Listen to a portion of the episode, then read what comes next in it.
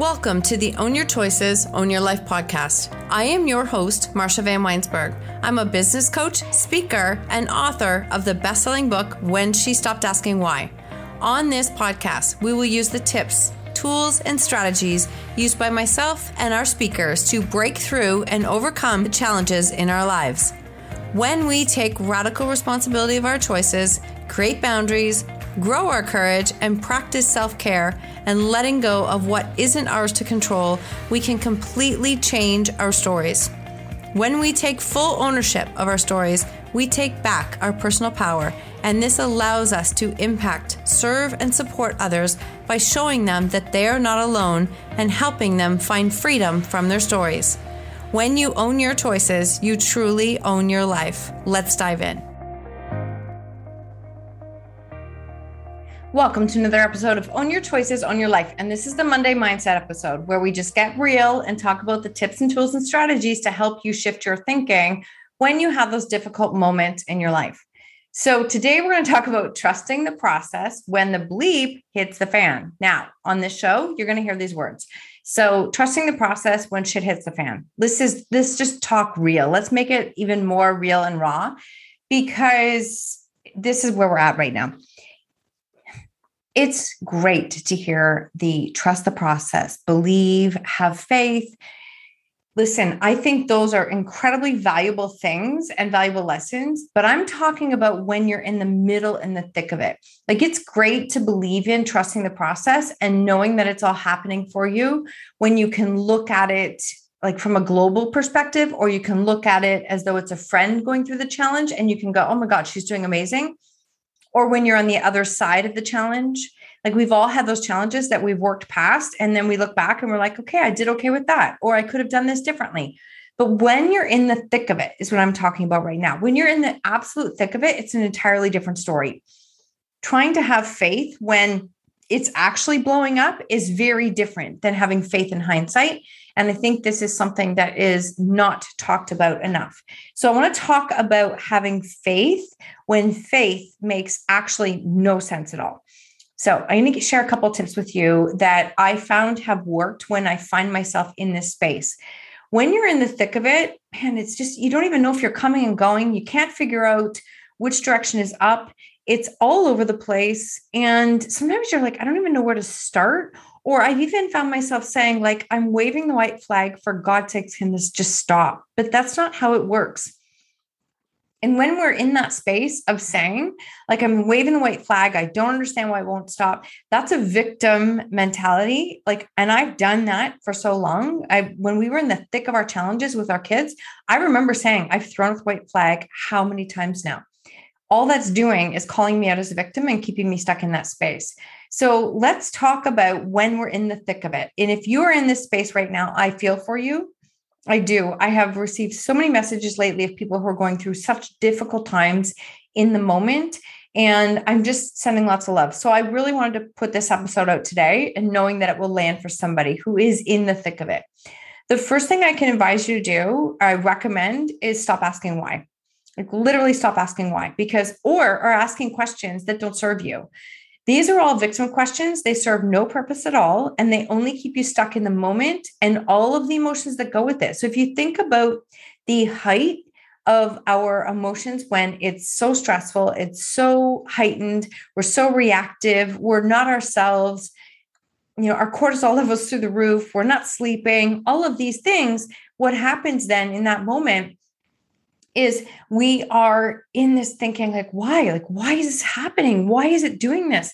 Those emotions when we keep asking those questions we are literally planting ourselves down and trying to live in that space trying to live in those emotions.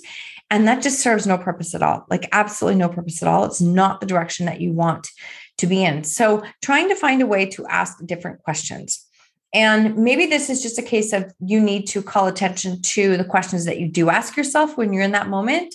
For me, I was always asking why, because I couldn't understand that when, and this is where my headspace was at, when you had two parents who cared for their kids and gave back to them in the ways that they did, why did why were we dealing with this? Why were we dealing with teen substance abuse? It made no sense. And I kept thinking, what did I do wrong? I don't understand what I did wrong. So I was asking why. And everybody around me was asking why because they wanted to know what we did so that they wouldn't do it. And why consumed me. It absolutely consumed me. So, hence the name of my book, like when she stopped asking why, because that's when my game changed, when I learned how to stop doing that. So, even now, years later, if something happens and it does, and something goes wrong and it does, I stop myself and it's like, okay, the first question I ask is not why, because the why doesn't matter. It actually doesn't matter. There is no why that I could have received at that time that would have justified what we were living in. When you think of a difficult space that you're in, there's no why that you're going to get that's going to make it okay for you to be going through it. So it's a mute. It's a moot point. It doesn't matter at all. And I would just let that go. So be pay attention to which victim questions you ask yourself and then learn how to let those go because they're not serving you at all, or at least call yourself out in the moment, shift your questions and ask something else and move on. The next thing is asking yourself, what is this trying to teach me instead of why is this happening to me? Why is this happening to me is a victim question too. What is this trying to teach me? Is really a very reflective question to ask yourself. What lessons do I need to embody to create the changes I need to make? So let me dive into this one a little bit more. When we are in a space of growth, we are listening to the podcast, we are reading the books, we are following the blogs, we are like doing all the things, the meditation, we're taking and consuming information. And consuming information is really where it starts. But you can keep consuming until you actually change things at your own subconscious level. It won't matter. It's just like piling more and more and more more good on top of shit. It just doesn't change it. You have to create those changes, and that's deep subconscious work that is required. So, asking, what is this? Why is this happening for me? Or what is this teaching me is a very different question than why is this happening to me? And we want to shift that. So, when we're in the space of taking in all this information, that's just consuming. That's not embodying. Embodying actually doesn't happen until you take that information, you look at it in your own life, you apply it, and you push it moving forward. Like you're using it in your life actively. That's embodying. That is when your life is going to change, is when you take those lessons that you're learning and consuming and bringing in, and you actually put them into practice in your life. That is when you're creating change on your own deep subconscious level your values your beliefs your identity. That's when it all starts to change is when you put it into practice. You can't just read it. That's your that's your conscious mind taking it all in and your conscious mind is only responsible for 5% of your thoughts beliefs and actions. So if you're not doing the work to get to the subconscious mind you're missing a lot of the work that you need to do. And so ask yourself like what is this trying to teach me and how can I embody the changes that I need to make in order to create the difference? How can I embody those changes? What would that look like? That's a really big difference. And when you start to do that, that really starts to shift how you are taking in that information and how you are using it and what you're doing with it. The next thing I would suggest is that you have to create, like, first, we've got this awareness right here, right? We're recognizing what our questions are, what the lessons are that we have to take in, embody, and create change. And then what we have to do from there, that's awareness. We're creating that awareness. Now, in order to create the change, we have to interrupt the pattern. We have to interrupt in order to create change, in order to have a different response to what is happening to us at the time, we have to interrupt the pattern. And that is only going to happen when you have awareness first. And second, you need something that physically will pull you out of that mind space. So for me, I used to create, I, I and I still do it, create a mantra or I would say something to help me to shift my thinking. And it would be like, Marsha, you don't need to ask for why. Why doesn't matter anymore. The one that really helped me a lot, especially when we were in the thick of our challenge, would be Marsha, you already know the answers. You're here because you actually are capable of dealing with what you have. None of that is out of belittling ourselves, putting myself down, thinking you should know better. It is almost affirming that no, you know the answer. And so here it's a case of Marsha, you know the answer, you know what you need to do. You might not like the answer. Those are two different things, but you're here because you know what to do. You know what to do. You absolutely can do this and let's go do it.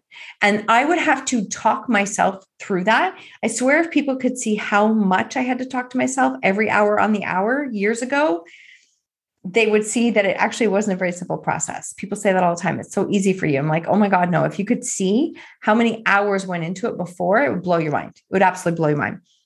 So this is the the the next step that I would talk about is really creating a mantra to break the pattern. So now you can stop that kink in your wheel, that kink in your hose that you're doing that's not serving you. The next thing I would say is to reach out to ask for help. Like where can you ask for help? And if you are in a space where you don't have anyone in your world that you can ask for help, then where can you create that space in your world for people to ask for help? Where can you do that? Because you have to be in a space of asking for and receiving help. Now, taking this one step further, what I think is even even as important or more is time blocking your schedule to build in downtime before burnout. Okay. If you're one of those pushers like me, you just go, you just go and go and go.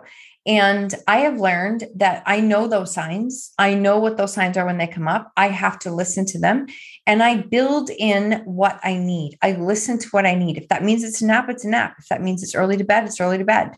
But I listen to what I need. And if I have a couple crazy weeks scheduled out, which I'm in that space right now, that I also now then have to look ahead and go, okay, where are my blocks that I've bought that I'm blocking off to give myself some downtime? And I actually go into my calendar and I have like four hour, six hour chunks of time blocked out where nobody can book in. And I have that done for the next four weeks because I know that those are demanding weeks.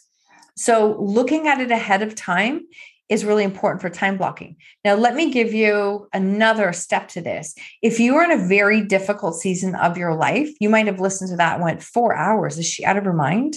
Yeah, I know I get it. I trust me, I get it. When I was in the thick of it, that might mean that every hour I would take like five deep breaths.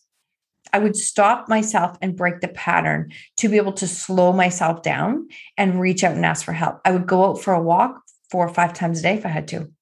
I would go sit outside if I had to. I would go sit in my car to calm down if I had to. I would break the pattern and put those blocks in my day all day long, especially when I was at the peak of a difficult time or chaos in my life. The next step, surrender and let it go. Like literally let it go. And I know this is so hard.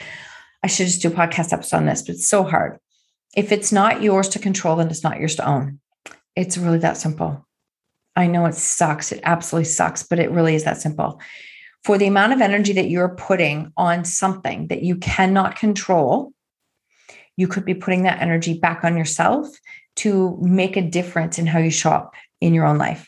You could be putting it back on your own self care. You could be putting it back on filling back up your cup, putting good thoughts in, reading books, listening to podcasts, surrounding yourself with good people if it's not yours to own, it is not yours to control. So that means it's not yours to put a ton of energy, time on in order to create change. And it's it's a game changer. 100% it's a game changer. I can't tell you how many times a week, a day that some things happen and I sit there and I'm like, "Oh my god, I can't believe this happened." And then I stop and I'm like, "No, that's actually not mine. That's actually not mine. I know it's frustrating. It makes me angry. I wish it wasn't this way, but it actually still isn't mine." And if it's not mine, it's not mine to own, control, fix, manage, put energy on, any of the above. It's mine to let go of. That might mean that there's a lot, actually, it will mean there's a lot of things in your life that probably aren't within your control, but where you're putting a lot of energy. And when you do that, you are not using that energy to put back on yourself to create the change that you need to do in your own life. Those are just a few of the steps. And they are the things that I work on doing on a regular basis when I can't trust the process, when it just doesn't make sense to me. Um, when the shit's hitting the fan, it's hitting the fan. You got to figure out how to ground yourself because I, no matter who you are, no matter how successful you are, no matter, no matter how much work you will have to do, this is always going to happen. It is always going to happen. The shit's going to keep hitting the fan it's going to keep hitting the fan. And I'm telling you, if you are in a space where your self care is low, then the smallest amount of shit that's hitting the fan is actually going to blow your world up because you're not in a good space. So it's not about how much shit is hitting the fan. It's about how well you are managing yourself on a day to day basis, because that will dictate how much you get thrown off course by the smallest amount or the biggest amount of shit that hits your van. God, I hope that makes sense. That was just a rant, but I just want to share it because it really really hits home for me and i know it's going to help someone else. And i because i've gotten these messages just recently saying i don't know how to trust this process. And actually even trusting the process can feel like a trigger because it's like how can i trust this? I would never ask for this. How can i trust this? All you can do is can control what you can control.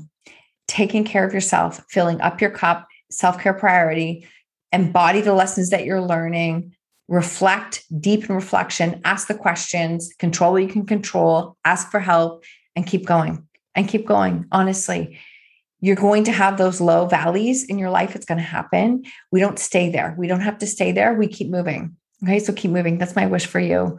On that, I would love to support you in this process. If this speaks to you, I invite you to I have a whole bunch of links in my show notes. We are enrolling for the storytelling bootcamp and it's rolling into some really cool things come September we have the Rising Leaders Facebook group, which is my Facebook group that is growing. And it's there just to support you on this journey. Honestly, it's going to involve some potentially podcast interviews, live coaching calls to support people. And we are still enrolling for Everybody Holds a Story in the collaborative book. There's links in there for the Facebook group and for the chapter for the collaborative book. And if it speaks to you, our enrollment is open until the end of August. And I look forward to this because we already have so many incredible authors, some brand new authors, some people who have authored already and it's all about helping them to share their story. And it's such a powerful space. I would love to have you in it. Thank you so much for tuning in today, for listening, for sharing, for being a part of this, because I couldn't do this without you. And as we near episode 300, which blows my mind, I just want to say I'm so grateful for you. Thank you. Have a great day. Thank you so much for tuning in to the Own Your Choices, Own Your Life podcast. If you love this episode, please submit a rating and review on iTunes and please share it with someone you think could benefit from hearing this message or this podcast. I love connecting and meeting you, so please screenshot the episode and tag me on social media or Instagram stories at Marsha Van W. And until next time, remember when you own your choices, you truly own your life.